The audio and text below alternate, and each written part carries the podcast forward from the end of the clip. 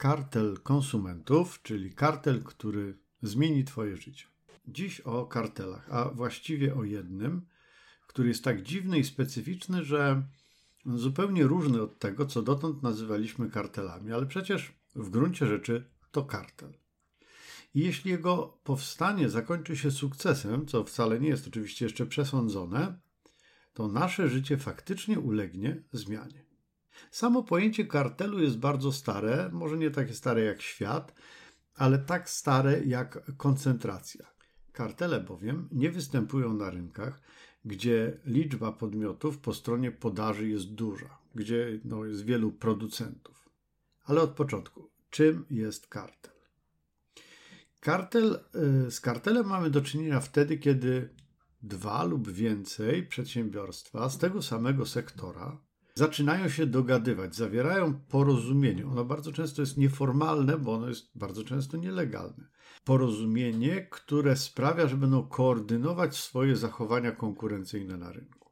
Chodzi tu o wpływanie na istotne czynniki konkurencji. Na przykład będą e, oni ustalali między sobą, po ile kupują, po ile sprzedają, jak dużo produkują, jak dzielą się rynkami, kto których obsługuje i tak dalej, i tak dalej. Kartele występują najczęściej na rynkach oligopolistycznych, czyli tam, gdzie mamy do czynienia z kilkoma, może kilkunastoma producentami. Kartele są nielegalne i to od dawna od jak dawna? No, w, na przykład w Stanach od 1890 roku, kiedy to weszła w życie tak zwana ustawa Shermana. E, w Stanach nastąpiło to relatywnie szybko, dlatego że amerykańska gospodarka szybko się zoligopolizowała. To była mocno taka kapitalistyczna gospodarka, taki kapitalizm na sterydach. Te wszystkie tam Rockefellery, nie Rockefellery, Carnegies i tak dalej. E, no to jest właśnie część tej opowieści. E, w Polsce pierwsza taka ustawa wymierzona w kartele jest datowana na 1933 rok, czyli no stosunkowo później.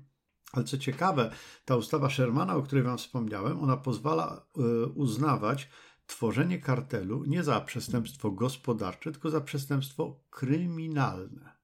Czyli można iść za to do więzienia.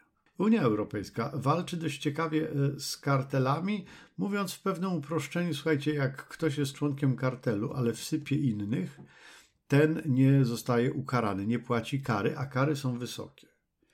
Takim prawdopodobnie chyba największym, jeśli chodzi o nałożoną e, karę kartelem, była zmowa producentów szyb samochodowych, która w 2008 roku została objętą grzywną, która przekraczała miliard trzysta milionów euro. No więc dość sporo. To są kary liczone od obrotu.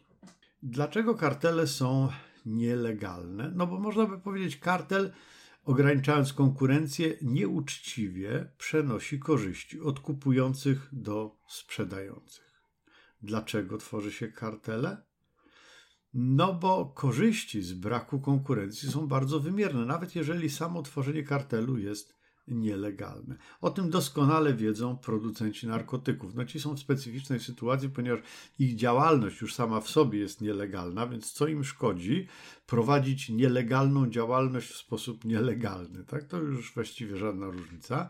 Bosowie rodzin mafijnych y, zdecydowanie wolą się dogadywać niż konkurować. To wiemy nawet, jak ktoś oglądał Ojca Chrzestnego, to wie. Dogadywanie się jest lepsze niż konkurowanie, bo na konkurowaniu wygrywają nabywcy. Jeżeli konkurujemy cenowo, kto taniej sprzeda, wtedy nabywcy na tym zyskują. No w przypadku karteli narkotykowych, no to również policja może y, być na tym wygraną, no bo konkurencja pozacenowa polega na tym, kto lepiej wsypie konkurenta, kto zrobi mu większą szkodę. Jeśli chodzi o te kartele narkotykowe, to przypominam wam niejakiego Pablo Escobara, serial Narcos na Netflixie, na przykład dla tych, co nie kojarzą tej osoby z takich rzeczywistych newsów faktycznych. Taki tam Pablo Escobar y, kierował kartelem, który w tamtych czasach i chyba do tej pory był uważany za, jest uważany za największy kartel narkotykowy na świecie. Słuchajcie, oni kontrolowali 80% kokainy sprzedawanej na całym świecie. 80%. To dawało podobno dzienne zarobki Escobarowi około miliona dolarów, no ale to przecież było dawno temu. Dzisiaj to byłoby znacznie, znacznie więcej. Ten milion dolarów wtedy to było dużo więcej niż teraz. A jak, słuchajcie, można stworzyć kartel, który będzie działał mimo tego, że kartele jako takie są nielegalne? No bo no, wiemy, że to właśnie Unia Europejska tam próbuje tępić te kartele y, z Pablo Escobarem. Też sobie poradzono. A jak utworzyć y, kartel, y, który będzie działał przez dziesięciolecia? Kwestia skali, drodzy panowie. Dużego nikt nie ruszy. Takim kartelem jest OPEC, czyli Organization of the Petroleum Exporting Countries, czyli Organizacja Krajów Eksporterów Ropy Naftowej albo krajów eksportujących ropę naftową. Mm, jest ich 13, y, jeśli dobrze pamiętam. No a słuchajcie, kartel y, założono ponad 60 lat temu, w 1960 roku, czyli już jest 6 dekad. E, lata świetności e, tego kartelu to jest początek lat 70., kiedy to OPEC-owi udało się właściwie wprowadzić spore zamieszanie do globalnej gospodarki. Natomiast e, ten kartel jest nadal bardzo ważny i bardzo silny. W 2020 roku szacowano, że kraje OPEC produkują około 40% światowej ropy i mają około 70% światowych rezerw tego surowca. No to jest, słuchajcie, bardzo dużo.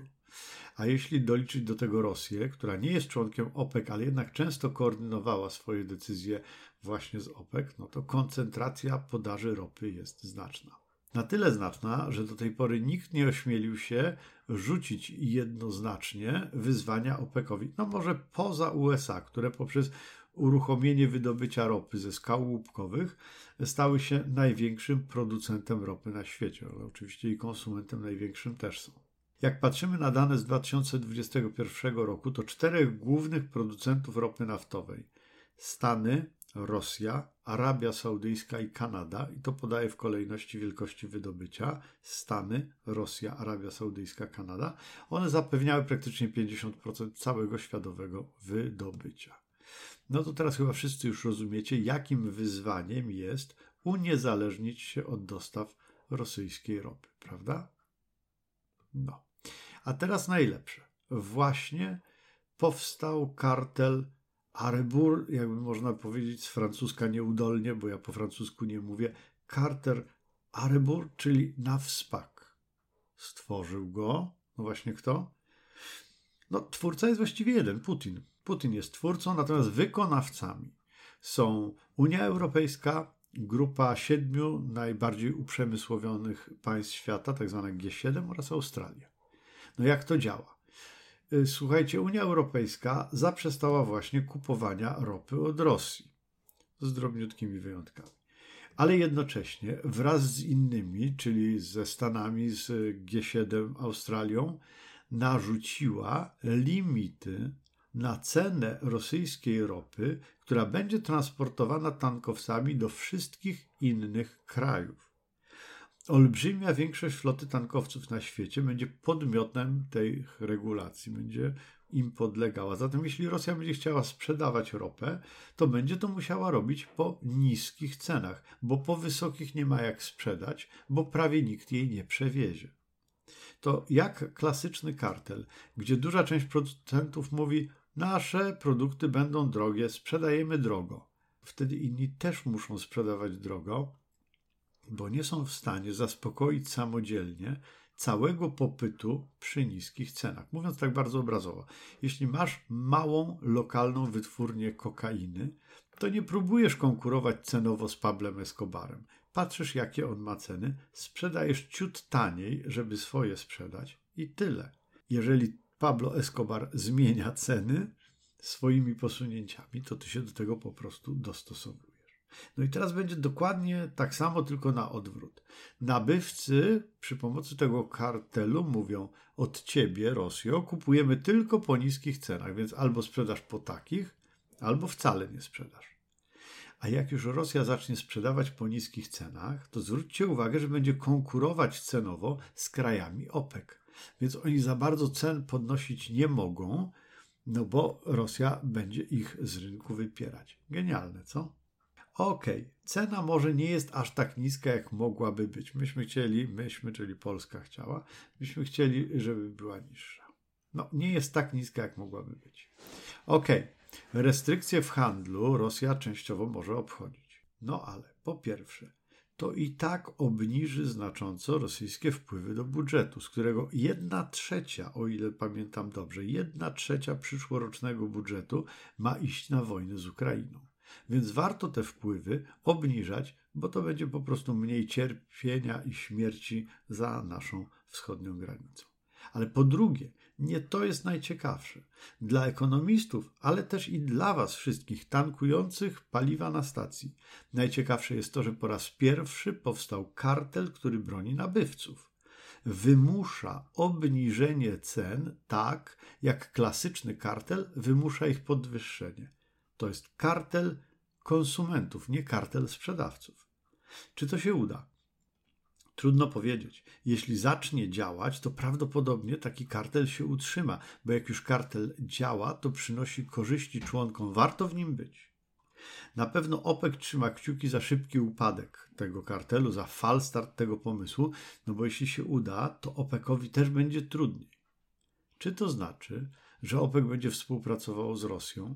Nie wiadomo, może tak.